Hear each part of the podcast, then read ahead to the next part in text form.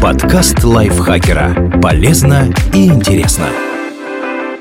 Всем привет! Вы слушаете подкаст лайфхакера. Короткие лекции о продуктивности, мотивации, отношениях, здоровье. В общем, обо всем, что сделает вашу жизнь легче, проще и интереснее. Меня зовут Ирина Рогава, и сегодня я расскажу вам про мифы о кошках и их разоблачение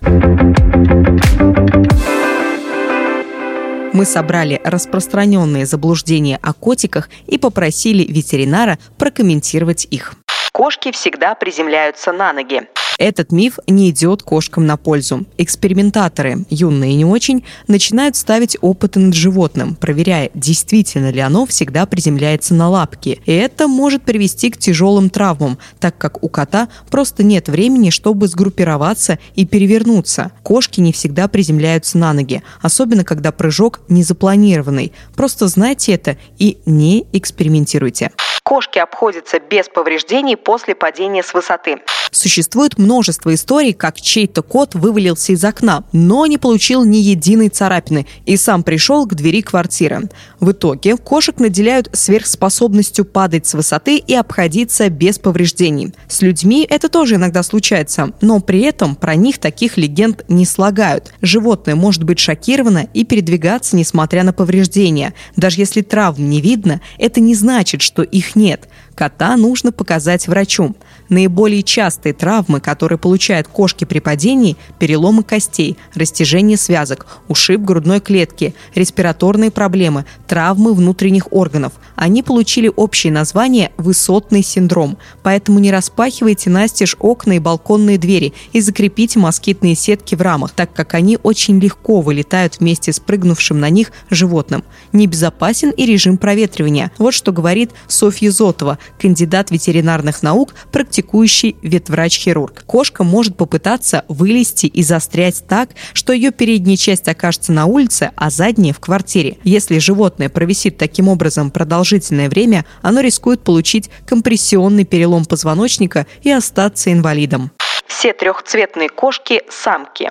Это справедливо только для черепаховой расцветки, когда на шкурке животного встречаются черные, белые и ярко-рыжие фрагменты. Так что если у вас кот, на котором сочетаются 50 оттенков серого, это нормально. Но и с самцами черепаховой расцветки не все так просто. Они иногда встречаются. Это значит, что у кота редкий набор хромосом XXY, но потомство такие животные иметь не могут. Они стерильны от природы. Перед стерилизацией кошка должна один раз родить. Этот миф иногда внедряется недобросовестными ветеринарами, потому что уже рожавшее животное проще стерилизовать. Органы становятся крупнее. Для самой кошки это не обязательно. Беременность и роды изнашивают организм и несут риск для жизни и здоровья. Могут обострить хронические заболевания. Зато ранняя стерилизация снижает риск развития рака молочной железы, и молодые животные легче переносят операцию. Некоторые владельцы кошек также используют аргумент, что хотят дать им почувствовать радость материнства. Питомцы, даже если они совсем как люди, руководствуются инстинктами, так что животное мало потеряет, если останется child-free. Кошку нельзя обучить командам.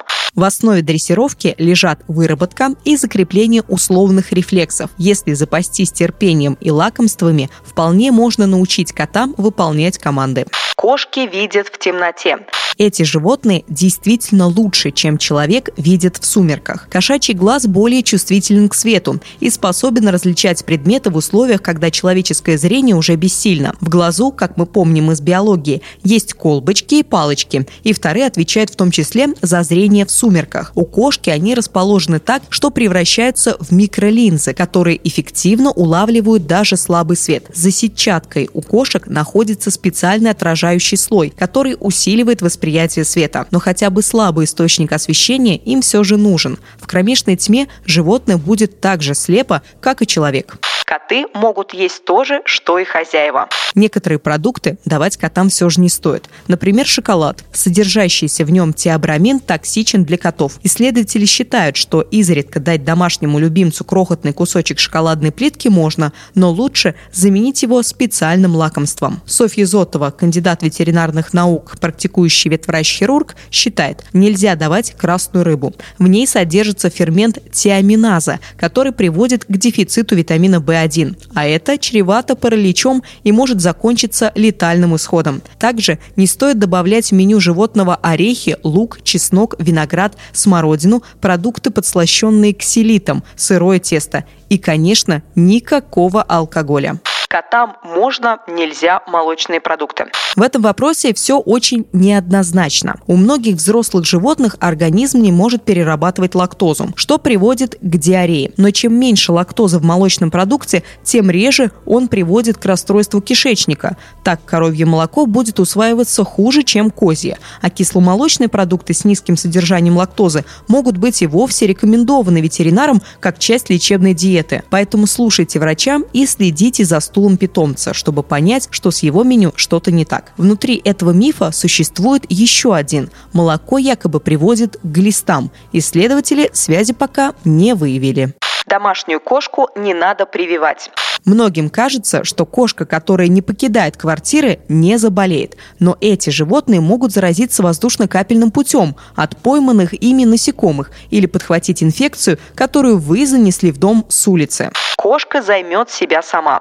Некоторые, выбирая между кошкой и собакой, рассуждают так. Собаку надо выгуливать, а кошка – независимое создание, которое достаточно кормить. Развлечение она сама себе придумает. Животное непременно найдет чем заняться, но вам это может не понравиться. Чтобы кошка была здоровой, она должна получать физическую и эмоциональную нагрузку, а это значит, что у нее должны быть игрушки, и вы должны проводить с ней время. Софья Зотова считает, кошки воспринимают воспринимают нас, людей, как других кошек и считают членами прайда. Они расстраиваются и обижаются, когда им не уделяют время, так как думают, что прайд их отвергает.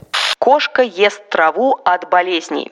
Есть поверье, будто заболевшая кошка хорошо знает, что ее вылечит. Она якобы выбирает нужную траву на газоне, съедает ее и выздоравливает. На деле кошка просто может любить зелень. И уж точно вашу традисканцию она погрызла не для оздоровления. Если животное внезапно потянуло на вегетарианскую диету, на всякий случай проконсультируйтесь с ветеринаром и посадите в горшок специальную травку для кошек, которая продается в зоомагазинах.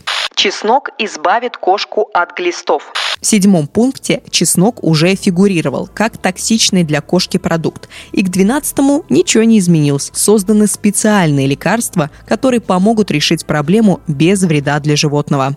Стерилизованные кошки набирают вес. Животные, как и люди, набирают вес, если съедают больше калорий, чем тратят. Лишний жирок у кошки связан с неправильным, излишне обильным питанием или с недостатком движения. Пухлый животик у котика – это очень мило, но лучше не перекармливать его, иначе возникнут проблемы со здоровьем. Кошки зализывают свои раны.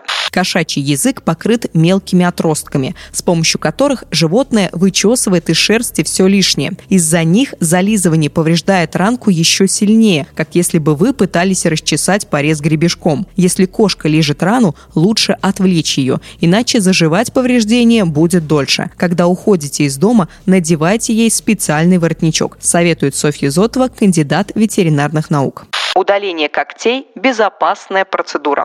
Это сложная операция, при которой у кота удаляют фаланги пальцев с когтями. Вмешательство признано негуманным, калечащим и запрещено в Германии, Швейцарии, Великобритании, Австралии, Бельгии, Норвегии и многих других странах. Лапы после ампутации могут болеть, и в них часто попадает инфекция. Кот легко травмируется, так как вынужден наступать на подушечку лапы, а не на пальцы. Софья Зотова, кандидат ветеринарных наук, говорит, если животное попадет в условия дикой природы, оно не сможет защититься от врага или убежать от него, взобравшись на дерево. За безобидным названием «мягкие лапки» скрывается операция, которая навсегда ухудшит жизнь вашему питомцу. Вряд ли обивка дивана стоит того, чтобы издеваться над животным. Спасибо большое, что прослушали этот выпуск. Автор текста Наталья Копылова. Ей огромное спасибо. Не забывайте, как всегда, ставить нам лайки и звездочки, подписываться на наш подкаст. Заходите в наш чат подкаста Лайфхакера. Ссылка на него будет в описании. Заходите. Мы всегда рады вам новым знакомым. Я с вами прощаюсь. Пока-пока. Подкаст Лайфхакера. Полезно и интересно.